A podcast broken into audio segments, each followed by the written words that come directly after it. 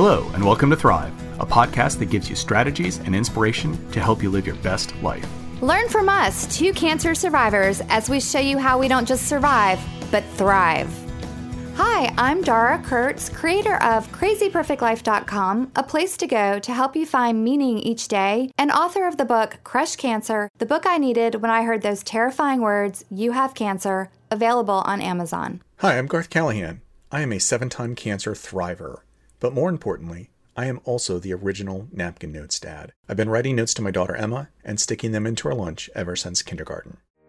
So, this episode of the podcast is sponsored by the Crush Cancer online course, a 10 module online program that you can watch from your home. It's little videos with worksheets that go along with each module. It is regularly 197, but with your coupon code THRIVE, you will receive 50% off, and that means you will get the whole course for $99. The 10 modules talk about things such as you didn't ask for cancer, but now we have to deal with it, to thinking about yourself as a survivor, establishing a mantra, physical and emotional changes, fear versus faith, creating a daily self care practice, and so many more things. You can check it out by going to crazyperfectlife.com and clicking on the Crush Cancer online course. We have an awesome special guest this morning. I'm so excited to introduce our listeners to Brian Goulet. He is founder, is that right? Co founder. Co founder. With my wife. Brian and his wife, co founder of the Goulet Pen Company.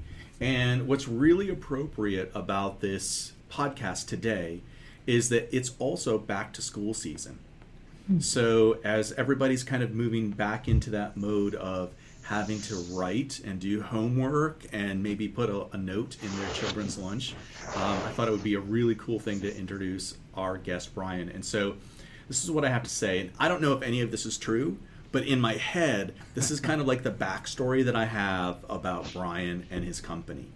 So, when people ask me about my fascination with writing, and somehow the Goulet Pen Company comes up. I say, yeah, you know, did you know like one of the country's biggest and best pen and ink companies is right here in Richmond? They're just right down the road from where I live. And to be honest, I don't even know if that's true, but in my mind, right, this is like the go to place for pen and ink. And I hope that I'm not embellishing too much. You know, I think I think well, I appreciate that. There's, I think there's an element of truth to that. Specifically, if you're talking about fountain pens, we're a like, kind of a boutique online seller of fountain pens, ink, and paper. So, like anything, if you get narrow enough in your niche, you can be number one pretty easily, right? But yeah, I would say that's probably pretty true. I probably have the world's largest cancer patient Star Wars shirt collection. Exactly. Right? Exactly. That's so narrow. You can pretty confidently say that's the case. That's awesome. Well, so, Brian, welcome. Thank you. We are so glad to have you today. Oh, So, you know, it's kind of funny because my husband is into pens and fountain pens and inks and all that. And he has been ordering from your company for a long time. And then we discovered that, like, Garth was into this whole thing too. And it's just like so beautiful that I'm from Richmond and y'all are in Richmond. And I don't know. I just, I love that. It feels like it was just, you were meant to be on our podcast today. that's amazing. I feel the same way. Yeah. So I have a did a little bit of research on what I wanted to talk about today and how I wanted to introduce Brian to our guests. And so, Brian, one of the things that you know, both Dara and I are cancer survivors. Our podcast is not necessarily about cancer survivorship. That's just the lens that we look at things through. Sure. But it's really about perseverance and success and how do you make the most of your life no matter what your situation. And so we're going to start out with a really, really easy question. so if I were to come to your house for dinner, Okay. what's like your go to meal that you make for people? Oh, uh, I got a couple of them. Uh, so my wife and I, we have two kids. We work a lot, so I'm very much into like one pan meals and crock pot meals and things like that. We got a pretty mean like Southwest chicken crock pot that we'll do. That's really easy to make. You know, it's literally just chicken, like can of corn, can of beans, can of salsa, and that's pretty much it. And it comes out amazing. Throw some cheese on it like five minutes before you take it out, and it tastes awesome. And then you can dress it up with whatever other kind of things you want, cilantro and all that kind of stuff. That's pretty great. Uh, We also do like a deconstructed stuffed pepper, like stuffed bell pepper. We basically it was too much work to stuff them and cook them in the oven and all that stuff. I was like, why don't we just chop up the peppers and just throw it all in like a cast iron pan with the meat and the beans and all that stuff. And it's great. We make it like pretty much every week, and I make extra so there's leftovers. So I eat it like four or five meals a week. That's awesome. See, that was an easy thing. Yeah. So, how old are your kids? My kids, my son is nine and my daughter is seven. Oh, so they still like you. They do. I'm like their hero. Oh, Yeah. nice. Great. I'm, I'm loving this phase.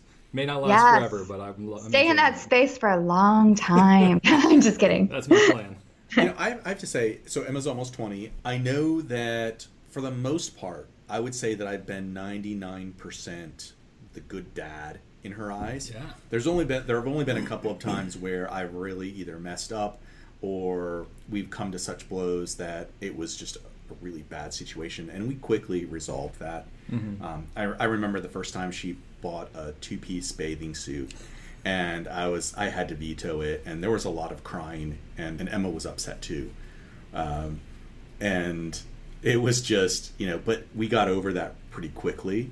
Now I think it's really different with moms and daughters. It, it, I think it's totally different with moms and daughters. Yeah, yeah, yeah, for sure. I have two teenage daughters. Well, one is almost 20 and the other is seven, almost 17. So, and we're super close and we have nothing but fun. But, you know, every once in a while, we know how to push each other's buttons. Sure. And that's what mothers and daughters do. It's okay. Mm-hmm. Yeah.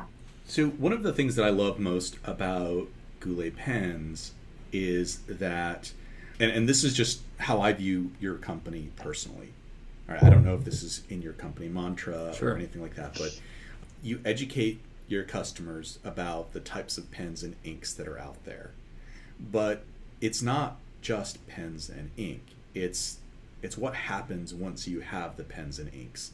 Whether it's writing in a journal or writing people letters, it's that permanence of I've written something down, and so those words carry weight. Mm-hmm. And that, for me, and Dara's a big, big journaler, and so we both have this affinity for the written word. And although we're both authors, that's not what we're talking about. It's just like your handwriting, and what does that mean, yeah. and, and where does that pe- piece of paper go after you've had a chance to put your words to paper?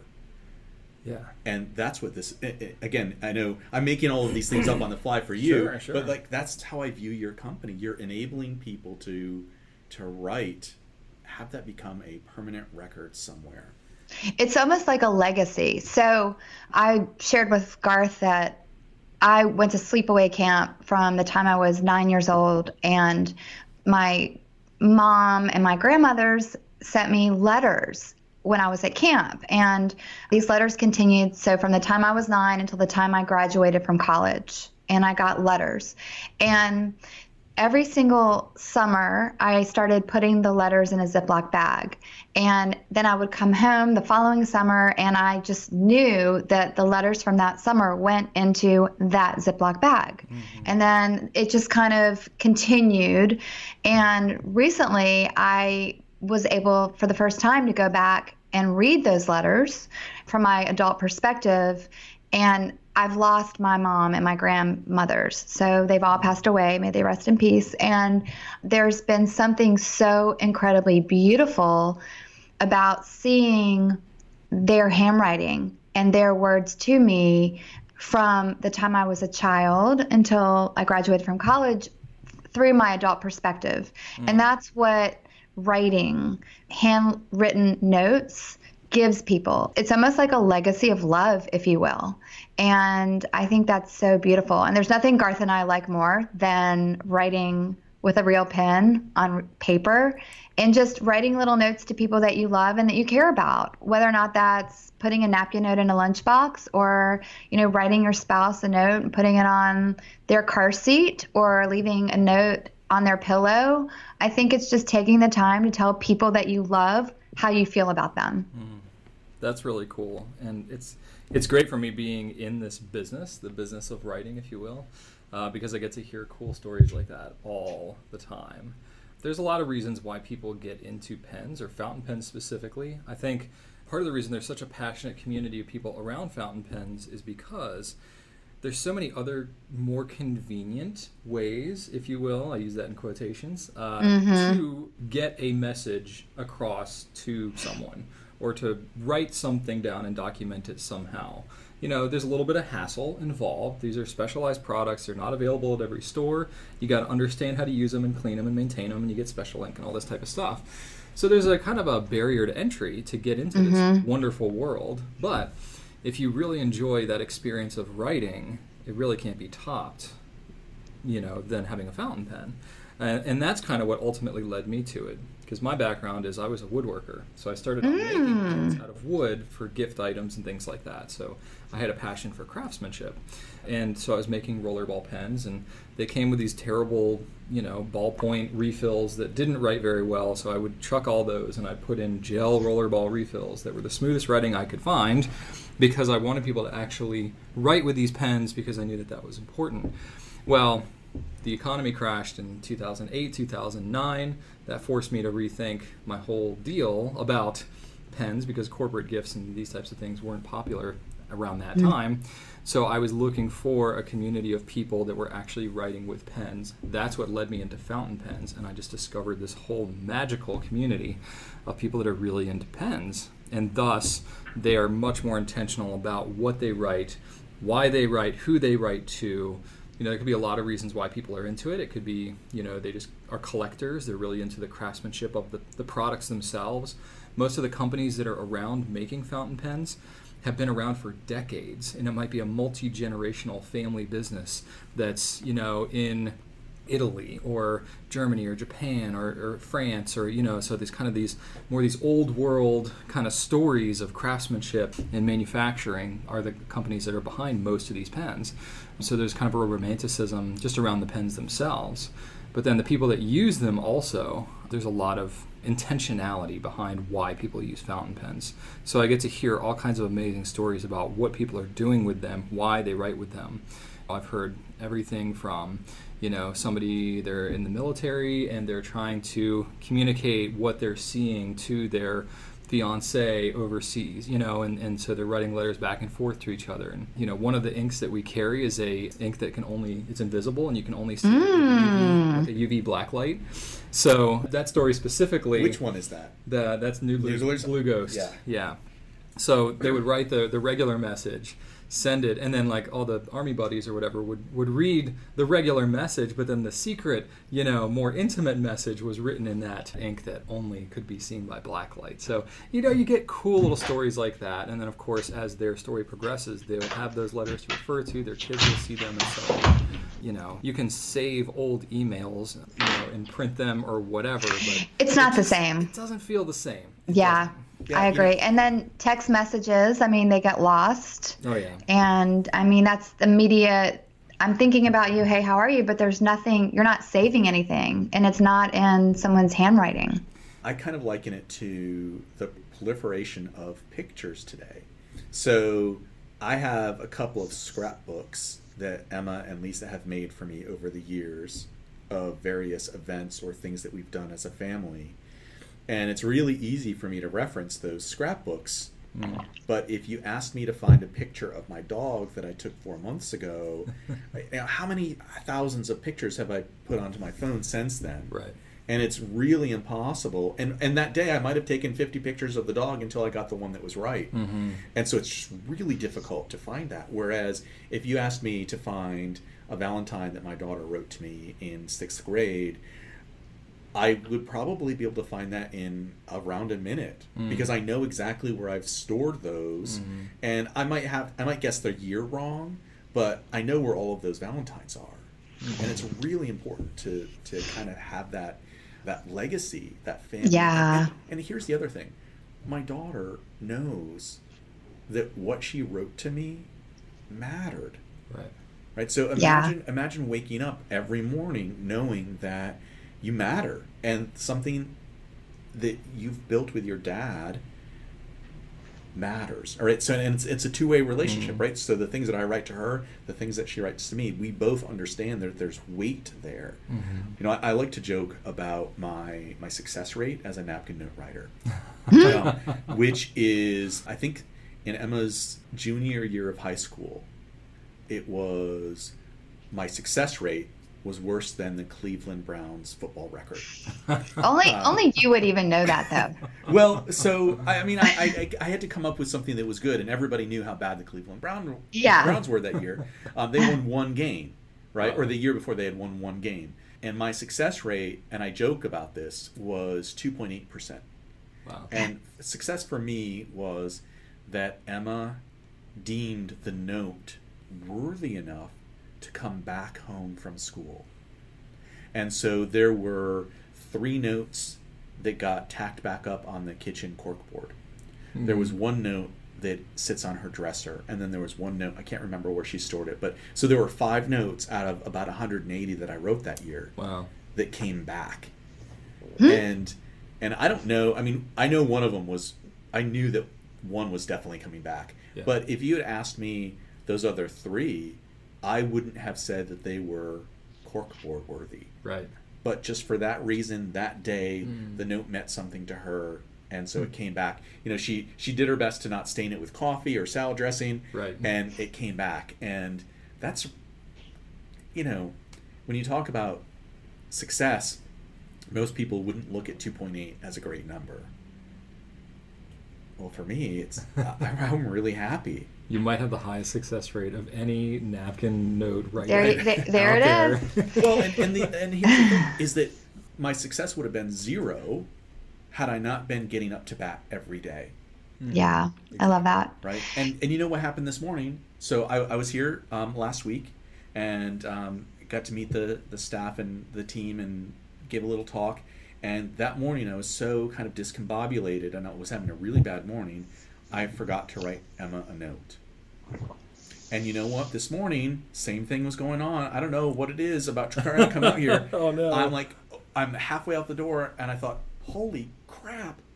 And I run back inside, and I'm like, oh, I, I knew was I know what I was going to write anyway today. So you know, I found a, a pen, and and I have a stack of blank napkins on my desk, so that was handy. There you go. And I was quickly, you know, put it next to her lunch before before I left. But it's that discipline of I have to do this mm-hmm. and she might come home today and say, "Dad, you know this was an average note," and she won't pull any punches, but she also might not say anything. Right. But again, every once in a while, I see that the note has been stored somewhere. Right? She's mm-hmm. she brings it and puts it back up on her dresser, or she's saved it, and that doesn't happen unless you have a lot of bad ones behind it, or, or Yeah. let's say you know average ones. Right. So, Brian, do you write handwritten notes to your wife or your kids? I- and I mean, have you been doing that?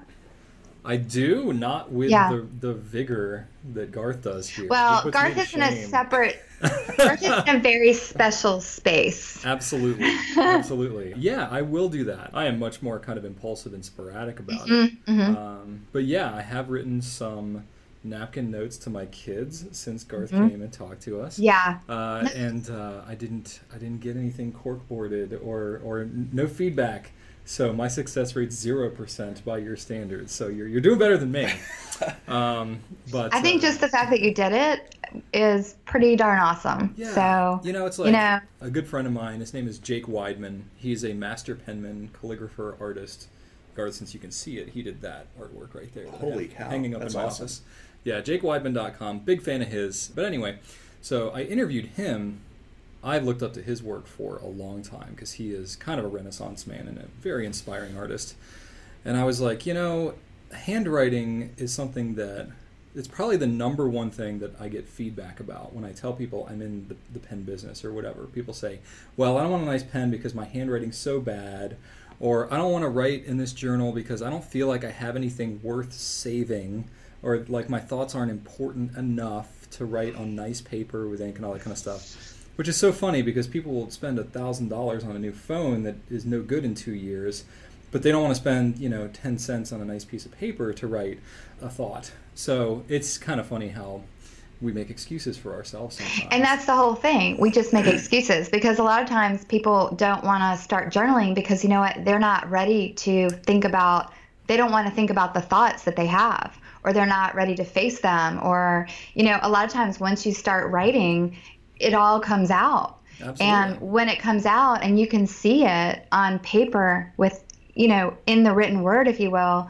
then it's there and then maybe you have to deal with it and maybe you don't want to deal with it I think staring at a blank piece of paper is probably one of the biggest mental challenges that people have. Mm-hmm. And, and it's not even writer's block, it's that what I'm about to do matters and it becomes permanent. And Sure. if I'm being honest with myself Mm-hmm. and the person who's going to be reading it, that's suddenly it's serious. Yeah, Blank paper But- is, is a daunting hurdle. it can be for But sure. see, I look at it differently. I look at it a blank piece of paper as look at the opportunity. Wow, I'm starting over. I have a fresh piece of paper. I can create anything I want.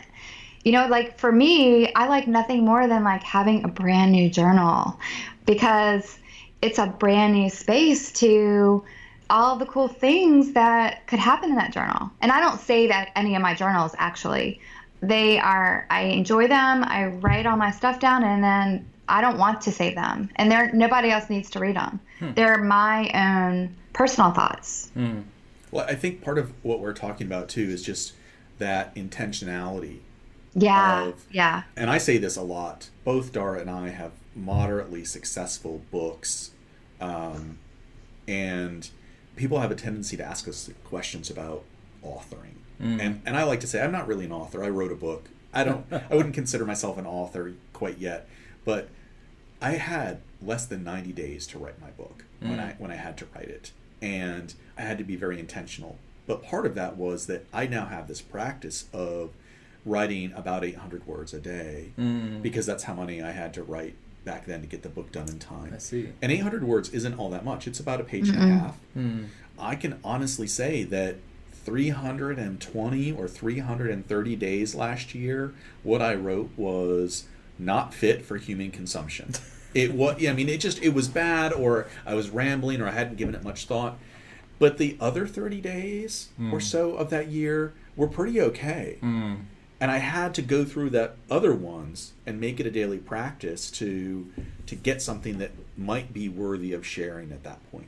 Yeah, and that makes sense. And I never completed my thought a second ago. I have ADD, so my thoughts jump around a lot. Welcome to the club. Um, yeah, We we don't have that, but we we we jump around all the time. Fair enough. Fair enough. The reason I mentioned Jake when I did his interview, you know, I asked him like, from a master calligrapher here, like, what's your advice on somebody? You know, Ah. you could look at somebody like his work and say, uh, why should I even bother? Like, I'm never going to be able to do that. But like, or for the person that's like, you know, I do want to improve my handwriting, or I want to write something worth saving. Where do I start? And his phrase that I loved so much was, "It's not that practice makes perfect; it's that practice makes progress." So no matter where you start, if you practice, it's going to get better. If your handwriting is terrible, even not doing like specific hard like detailed practice, if you just write more, you're going to get better handwriting just because you're doing it more. You know, and it's the same thing if you're writing notes to people or letters to people, your thoughts are going to get more uh, Succinct, solidified yeah, and organized, and, yeah. yeah, you'll you'll get better at doing it because you're practicing. So Dara and I were talking last week, and I already shared this note with her. But I, I wrote this note to Emma last week, and it's exactly what you just said. Mm. Um, and the note is: you can always edit a bad page. Mm. You can't edit a blank page. Ooh, I, like I love that so much. I like yeah, that. isn't that great? Yeah, I like that a lot. Well, so you had commented earlier about there's a perceived barrier to entry Sure. to fountain pens. Yeah. although I agree with you, I grew up in a family that used like old fashioned felt tip pens. I think that's what my dad used to Sure, write checks sure. and whatnot. Oh yeah, my dad was the same way. Yeah. And, you know, with pressure, they would eventually they would stop writing before they ran out of ink because Right. the, the whatever tip just deteriorated. Right. But then when I was 16, I was an exchange student in Germany, and everybody used fountain pens there. It was required to use a fountain pen in school. Mhm. And if I recall correctly, there was even like a special pen that I had to erase the ink. Yeah. So that I and I don't remember that part of it really well. It's called an ink eradicator. Yeah, they use that specifically for school. They in, in parts of Europe they use a specific shade of blue Right. that you can use almost sort of like a whiteout to kind of cover it up, and then it has a matching blue ink in this eradicator. Oh, be and that's right. And you edit and you would flip over you, the, you the flip it over and you could Right. write and correct it. and you had to. You couldn't. It wasn't a choice. You had to write your homework using a fountain pen. Hmm. You had to write your tests using a fountain pen. And so, you know, these Wow. fifth graders were doing it, and Mm-hmm. and I was in eleventh grade, and I had to learn how to use a fountain pen as Mm. an eleventh grader. And so, whatever barrier to entry was kind of demolished at that point by saying you have to. Right. And so people don't need to start with a thousand dollar fountain pen. No. So what advice would you give to somebody who wants to be intentional about their writing and they would like to start using a not disposable pen? Sure. Right? And on a side note, I'm not like super off the grid living with solar panels and using my own water. but I did a little bit of research for this and just in the United States, disposable pens contribute 16 million pounds of refuse a year. Mm. And Yeah, so we're not using to straws anymore. So why are we using Right. disposable pens? So if mm. you were giving advice to somebody who wanted to either dip their toe in the water or jump in head first, Sure. how would you get them started? I mean, obviously, I think fountain pens are like the end all be all to the writing experience, right? For a physical, tangible thing, I personally am very much behind that. Very biased, but uh, that's That's just okay. how, that's just how I feel about it. So, but at the same time, I don't think that everybody needs to be like super dyed in the wool fountain pen expert to enjoy writing.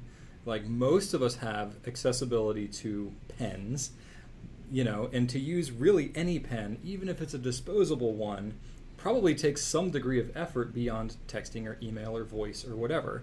So I would say just get in the practice of writing something by hand with whatever tools you have accessible to you. That's like step number one, easiest mode of entry. Borrow a pen from somebody. You can probably grab one at a restaurant. They'll let it take you. You know, get one at the bank. Whatever they can supply you if you don't have it. Accessibility to a writing implement and paper is probably easy for just about anybody to get in modern society. Just getting in the habit of that makes a difference. I'm a musician, and so I really believe that you use more of your brain when you are using an instrument, right? When you're playing an mm-hmm. instrument of some kind. And I've noticed a lot of correlation to the brain, just in my own head. I'm not a scientist or anything, but and then there's articles and stuff about this kind of thing. I can't cite any because I can't remember any of them. but I, in even in my own head, in my own experience, when I'm writing something by hand and thinking and writing and processing, it feels similar to me as when I'm playing an instrument. That same just amount of brain activity that I'm doing. It's different than when you're talking or when you're, you know, typing. The way you process it is different because of the motor skills that you're using in your hands. It makes you think a little bit differently. The pace of it is a little different. You have to think a little slower. Mm-hmm. You're physically bound by the speed at which you write, so you have to think things through a little bit more. It forces your brain to kind of slow down and you process what you're writing differently with whatever writing instrument you use. Now, if you're using a writing instrument you really enjoy, then you're going to be much more likely to want to practice, to want to write. That's where you can kind of get away from ballpoints maybe and start to get into roller balls, right? So like gel roller balls, it uses a different type of ink. It's a little more fluid. It runs out of ink a little quicker, but it's a smoother writing experience. And then if you really want to dive deep into the well, that's where fountain pens come in. Much more free flowing, so it's a water-based ink instead of a gel ink. And you can get one bottle of ink that'll last you a year or several years because you can write a lot with a bottle of fountain pen ink. And the pen will last you more or less the rest of your life and probably be able to pass it on to your, you know, posterity, right? So you don't have to, like you said, spend a thousand dollars on a nice pen or many thousands on many nice pens. You can get a five or twenty dollar pen that you would have paid for a pack of disposables anyway, and that pen can last you years and years and years, and you'll have a better experience writing in the meantime, which will then make you want to do it more. And then as you practice, you'll get better, and before you know it, you've got a better writing experience. So if someone is listening to this podcast episode and they are thinking, huh, yeah, I've never thought about that. I think I'd like to try not using a disposable pen, but I'd mm-hmm. like to kind of invest in something, but I don't want to spend a whole lot of money. I'm a beginner. Mm-hmm. What would be the pen that you carry that you think would be a great place for someone to start? Absolutely. Like, or what's your favorite pen to start for someone to start? For someone to start. I have roughly 875 different pens in my collection. So to ask me which one is my favorite is like asking like, which Yeah. is your favorite? Okay. I'm sorry. I apologize. You know, it's like there's there's so many uh, that I Yeah. really love. No, but I think most people think, especially if they're very tangentially familiar with fountain pens, you think of like a Mont Blanc or something like that. That's eight hundred dollars, and it's very prohibitive and very prestigious and all that kind of stuff. No, there's some very affordable, very accessible fountain pens that are out there. There are brands. TWSBI is one that comes to mind. T W S B I is how it's spelled. Um, Is that your favorite pen, Garth? Taiwan. So that's the pen that I received from Okay. from Goulet. Yeah. And I absolutely fell in love with it when yeah, I started. that's your with it. fa- yeah. So my husband actually has that pen also that he got from you, and he loves it as well. So, Yeah. and that's a pretty affordable pen, right? It is a pretty affordable pen. They have they have several different versions of it, ranging in like the twenty dollar range up through Okay. the 50 60 dollar range for the nicer. So that could be a good place for someone listening to start. For sure. There's other ones. I mean, I have videos that I've put out on this because I've gotten Okay. this so many times. Yeah. can put those in the show notes or something, and I can. Uh, I can Absolutely, we will up. definitely link to the show notes. Yeah. Part of the thing with fountain pens is like everybody's got a different hand position, different hand sizes, and stuff like that. So there's a lot of very, very Okay. personal, kind of personalized preferences, I guess, for people that which pens they really like to use. I mean, you can get pens like a Pilot Varsity; it's under four dollars, and it Wow, comes pre-inked okay. even, and you can use it right away. So, I mean, there's lots of Okay. very, very, very accessible ways. Pens in the sub five dollar price Okay. range. Well, you ha- and you have a pen right now. It's it's Shark Week. Yeah. Right. So the Shark pens That's are right. really inexpensive. They are. They're fun. Yeah, they're four dollars a Um, regular price. I mean, know? can you imagine giving a shark pen to your six-year-old, right, and getting them into fountain pens? Yeah, that's six years old amazing. because they also like sharks. My kids all both have shark pens and love them. Oh. they come in fun colors and they look like cool. sharks. They're they're very fun and they're actually decent writers for, for a few. So what's what's the most popular color of ink right now? Like what color ink are y'all selling the most of? Okay, so uh, that kind of leads into a question that I had. So I'm gonna I'm gonna I'm, I'm gonna take over for a second. Gotcha. Um, because I here's what I have found since I've begun to get into this world, and everybody listening knows we talk about this all the time. I'm a geek, and it, and it's not that I'm a Star Wars geek or that I'm a math geek. It's the definition of a geek is that when you decide that you like something, you dive deep. Hmm. And I cannot tell you how many times I have fallen asleep at night looking at ink colors because there are there's like it- it's infinity.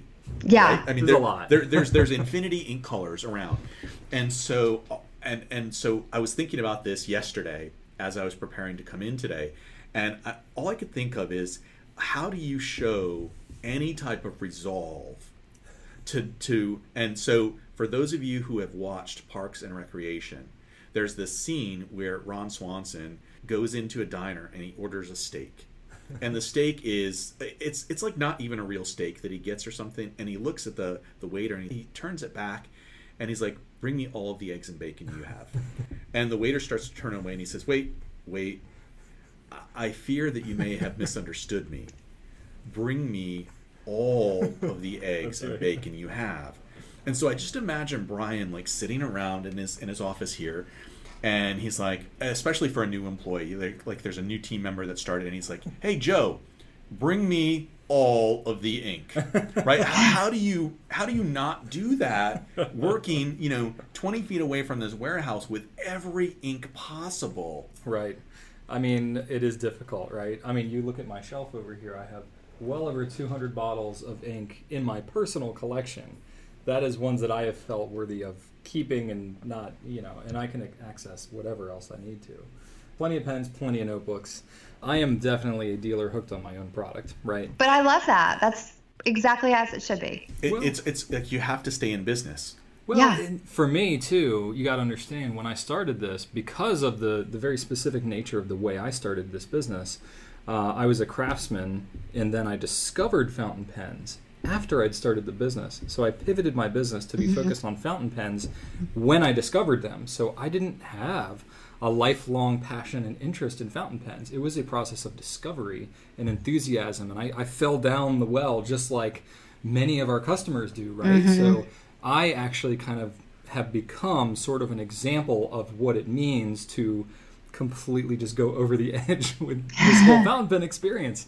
And so I have documented kind of my journey as I've done that. And what I like to tell people is now, having been doing it for 10 years, spending more than full time hours every week, I have easily spent a normal person's entire lifetime in what they would probably spend dealing with pens and ink in their everyday life. I've probably spent well over that in the time I've been running this business so far. So I can tell, and I have a lot more to learn and a lot more to experience. I haven't written with every single ink that we have. You know what I mean? So it's like literally I can enjoy this for the rest of my life doing it more than full time. It only gets a richer experience for me. And so I tell anybody who wants to get into it, like you, as someone who's not doing it 60 hours a week or whatever, you're probably going to easily be able to enjoy it and probably have a more enjoyable experience because I'm trying to like curate the path a little bit, you know. I didn't have a lot of great resources. There were forums and message boards and things like that that kind of shared some information, but you had to kind of really parse through it all. There weren't a whole lot of videos, there weren't a whole lot of curated information. That's part of why I'm so passionate about doing videos and podcasts and these types of things because anybody who's interested in this, it's not like in Germany where you're just in fifth grade, you're using a fountain pen and you know how to use it and clean it and all that. Most adults in America today have never used a fountain pen, or if they did, it was 30, 40 years ago.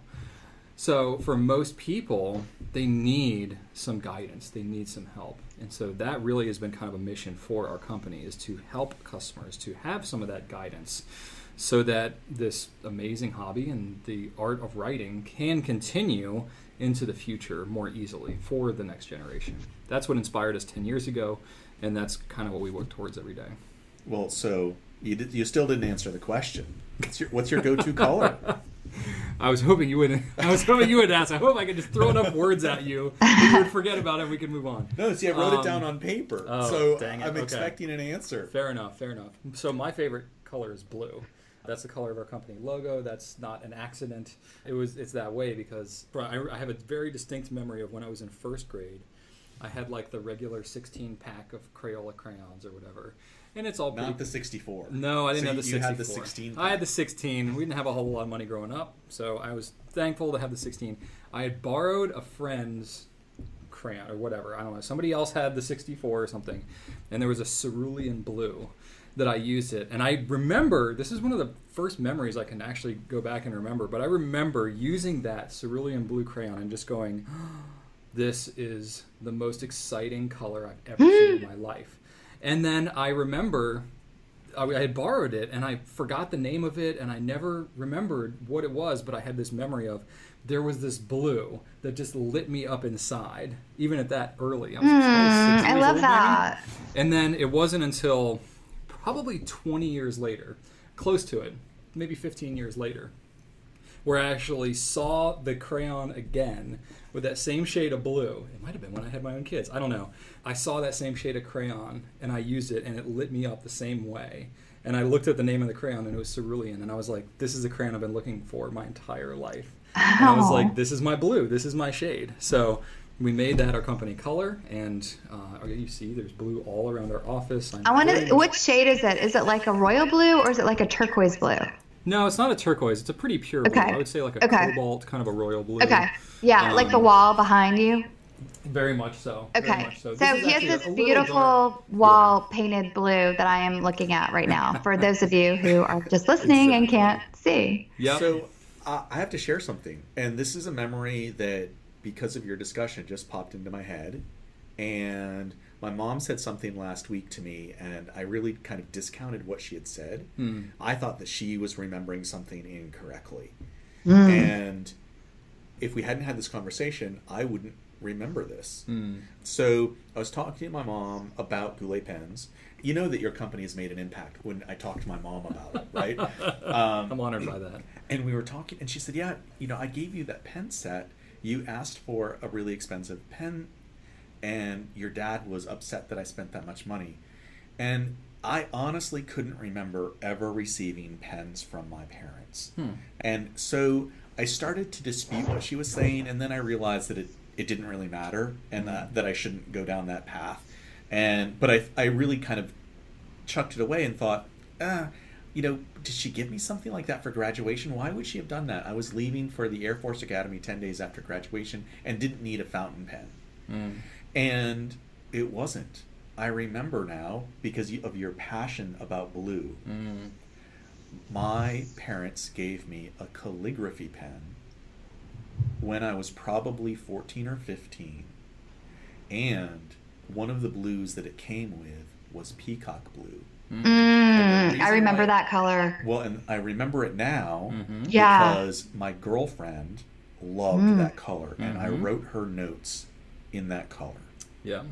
And that's a memory that's been tucked away. Yeah, that I, I love I if you had asked me yesterday about peacock blue, I don't know that I would have Wow. been able to pull that memory out. It was a Sheaffer pen, wasn't it? Because It Sheaffer, probably was. Sheaffer Peacock Blue. I totally remember that because I got that calligraphy set also. I remember that. Mm-hmm. and and our parents probably got it at, at that Yeah. um, that weird gift store that Yeah, I know what you're talking about. it's out of business now Eh, think about this like uh, here we are talking about this this pen set and this store that uh, hasn't existed for 30 years i mean that's how old we are let's face it Yeah. and i had this thing about writing notes Yeah, or me too. to my girlfriend back then But I've always wanted to learn calligraphy, and I actually never, I never did. Like, do you know how to do calligraphy, Brian? Uh, not in the formal sense. I've practiced. A Yeah, little bit. but you have like your own like Brian calligraphy, like your Yeah. own sort of style, Again, which I'm is not- cool, super I'm cool. I'm not a master penman. Yeah, yeah, a, uh, no. you know, any of that kind of stuff. I, I do what makes me happy. That's you I- know what, and that's exactly what we talk a lot about on this podcast: is do what makes you happy. Yeah. There's no rules, you know. If there's a form of calligraphy that you like, do it. If there's an ink shade that you love, go for it. And I mean- there's actually a very fascinating history, especially in America, regarding calligraphy. There's a master penman. His name is Michael Sull.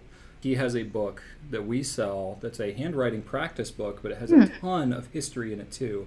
It's twenty dollars and it's like 250 pages. It's a phenomenal deal. He's really not doing it to make money. He's doing it to help proliferate. I mean, he's trained the current White House calligrapher, and he's taught so many people Oh. calligraphy. He's anyway, he's a he's a phenomenal guy. But um, there's all kinds of history of American cursive handwriting that he gets into there. Um, I would say right now the current state is a little bit less of people trying to learn the very formal traditional styles of calligraphy like Gothic and copperplate and Spencerian and things like that.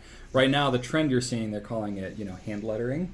Um, you see Yeah. a lot of it on if you go on Instagram Yeah. it's almost unignorable to find Yeah. it somewhere. You see it on signs at Target and every you know it's it's pretty mainstream now. I would say. Um, so that I think is what people are more or less calling calligraphy. I, that's what I was calling handwriting. calligraphy, truthfully. Yeah. yeah. So do you, it is. Do you have a um, do you use a calendar that is paper that you write in with a pen, or do you use a calendar that is online? I'm just curious. No, this is a great question, and I do get asked this a lot because a lot of people think, you know, okay, I, I represent kind of the fountain pen world in a, in a way, so therefore I must use them at every single possible Yeah, time. I'm just curious. And everyone I like, I won't talk to you unless you're holding a fountain pen in your hand. No, I'm actually a very progressive in this way. Like I, I use digital tools. My memory Okay. is like a goldfish. So I use OmniFocus as a tool. I'm very much behind the getting things done method with David Allen. Right. Right. Um, so I use a lot of productivity tools. I've tried a lot of different things. For me, handwriting is something I do to enjoy. So I'll journal, I'll write things down Uh-huh. just as a writing experience. It's obviously part of my job, so I do them to test pens and you know do things like that. I do them for notes that I'm leaving for other people.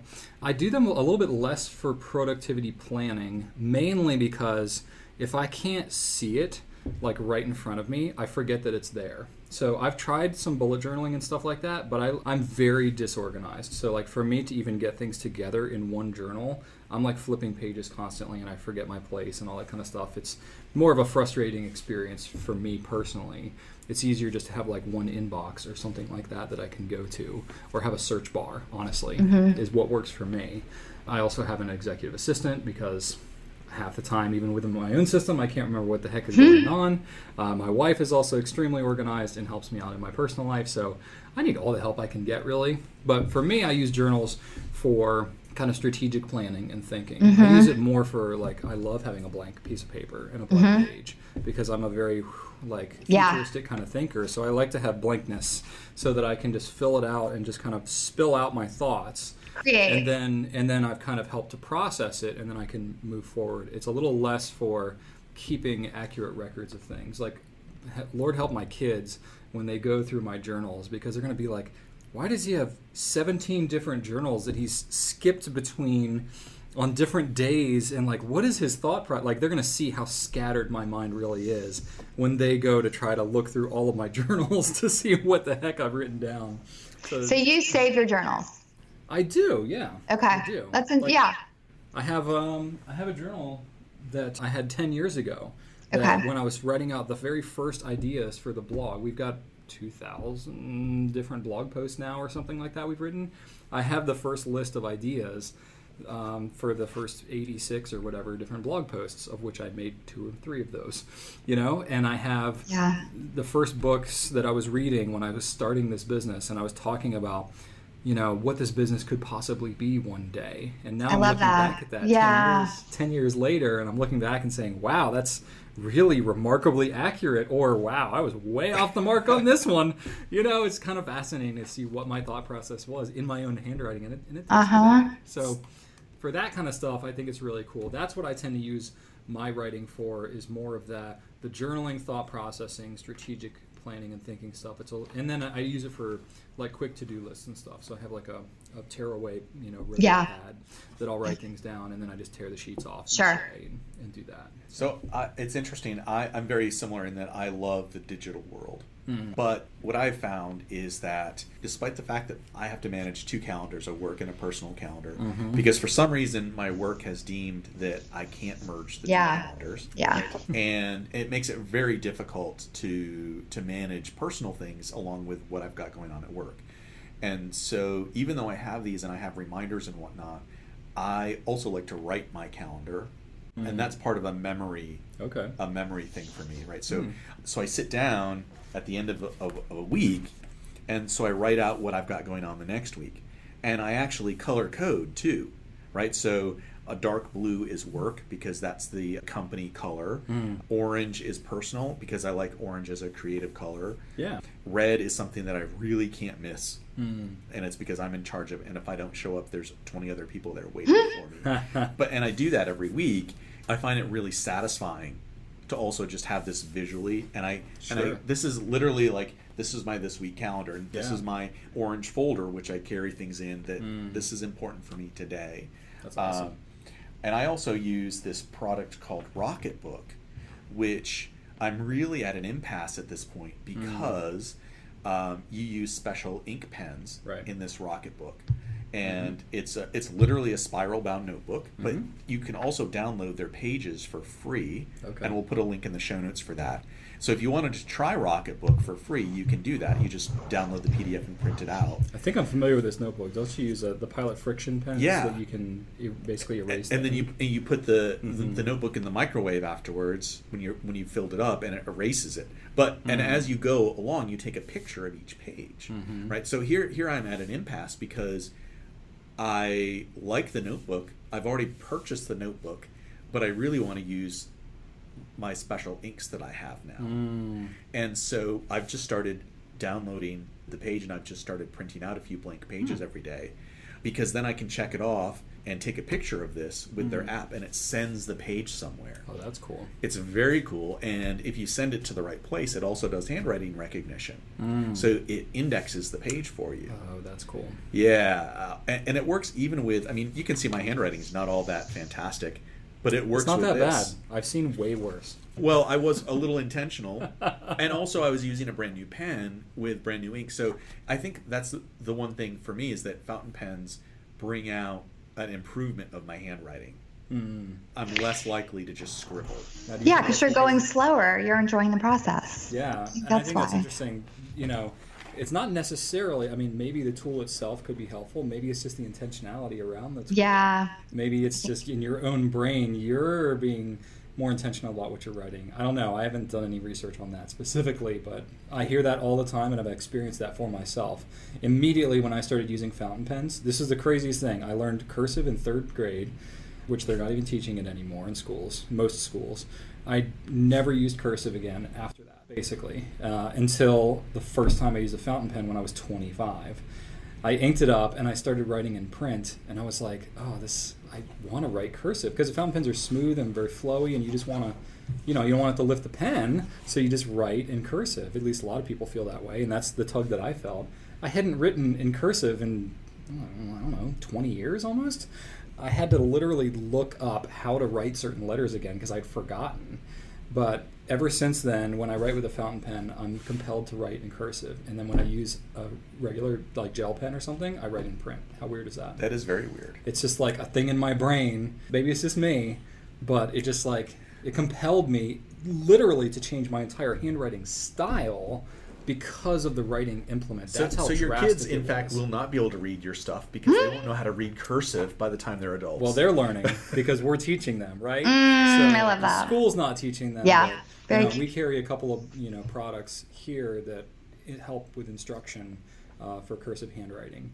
Um, you know, but I'm not going to get into governmental lobbying and these types of things. That's outside my wheelhouse. But we Yeah. will provide the products to people that feel passionate about having their kids learn cursive. So last week when I went home after our time here, I I was really excited to show Emma my new pen. And Emma is the one person that I will absolutely not only show her something like that, but I'll let her use it. I know I know a lot of people are very tentative about letting somebody else use their fountain pen. Mhm. And for a lot of different reasons. Sure. But I introduced Emma to fountain pens this past Christmas and, and gave her one and got a couple of ink samples so she could try it out. I know that she knows the process a little bit, and I didn't hesitate to give her this pen. And I said, hey, write something with this. And I really wanted to show her the ink color more than anything. And mm. so, oh, I have the pen actually, yeah, here. So I said, write something with this. And this is what she did. She took the pen and I had just inked it, and I used it myself, so I know that the ink was ready to go. And this is what she wrote. And her handwriting, I didn't bring it because her handwriting absolutely looks like an eight-year-old boy's handwriting. Hmm. It is awful, and I didn't want to embarrass her. Although anybody listening on the podcast knows, now, Because the reality of it is, our kids don't write very often. that's true. They use technology. That's And why. So this is what she wrote, though. She, I said, write something. So she did this. She wrote the word right as in correct, and then, and I thought, hey, and so I was like, oh, I think this is going to be the new Napkin Notes logo because we. Well, I, use, now I want to see it, Yeah, and I well, want to know what you're so- talking about, as do so- our listeners. it's right, right. So right Yeah. as in correct, and then or right as in right. hmm Um, oh yeah, I misspelled this. So my chemo brain took over. I'm sort of confused right now, Garth. Right, W R I T E. Okay, okay. R I G H T. So the Napkin Notes tagline is Pack Right Connect. Right. So pack your kid's lunch, write a note, and mm-hmm. connect with your kid. Mm-hmm. And I always liked the fact that it was simple. It's three words, but this is even two words, so it's mm-hmm. simpler. And it's write question mark and then write. So write W R. Yeah, I get it, I get mark, it. and then write exclamation mark. Yeah. So write write. Nice. And, and I'm like, Emma, you just saved me hours worth of brainstorming, and I love it, right? And and I've saved it for her for her posterity because her handwriting is in that example is really poor, and not that mine is much better, but I was like, oh yeah, this this is a perfect a perfect way to say, you know what, writing is right. Yeah. Like Brian's tagline is right on, yeah. Um, which is I like that so much. I love that. Very cool. Yeah. So, Brian, a lot of times we ask our guests to share a thriving tip, which is just a little nugget of goodness for our listeners to take with them after they listen. And so, totally putting you on the spot, but do you have a little thriving tip? Something that you feel like our listeners would want to know? Just a little tip to help them thrive at their life? It could be anything.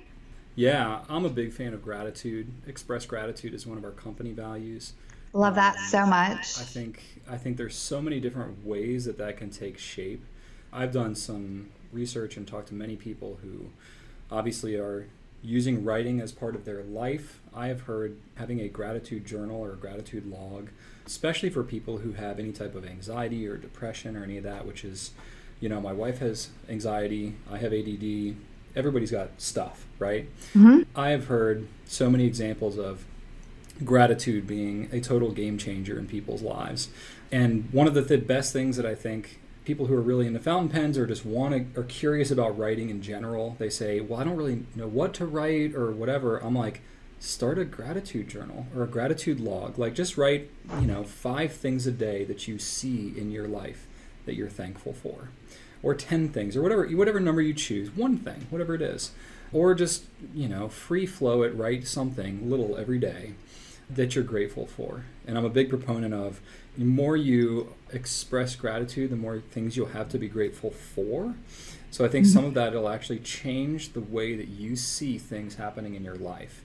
If you start to just orient your own mind towards gratitude, you will start to see more things that are happening that maybe were already there to be grateful for and it can actually change your whole mindset so that would be my thriving tip is to start Okay, that's a write things down. kick-ass thriving tip, and um, one that is so aligned with the Thrive podcast because And, and we- frankly, is probably 50% of our themes. I mean, we love it so much, and research shows. I mean, really, gratitude is like the vitamin of life. Absolutely Really, And I I know Doris heard the story already, and I think I might have even mentioned it on the podcast, but Emma was experiencing some pretty deep anxiety as she was coming into finals last semester. Mm-hmm. And she has to maintain a pretty high GPA in order to retain her scholarship. Mm. And so it's not just getting the grades, it's the how do I pay for school if I don't get the grades? for sure And so there was a lot of weight on her shoulders about that. And I said, hey, look, let's forget about the grades and let's forget about the work. Let's practice what you know that you need to do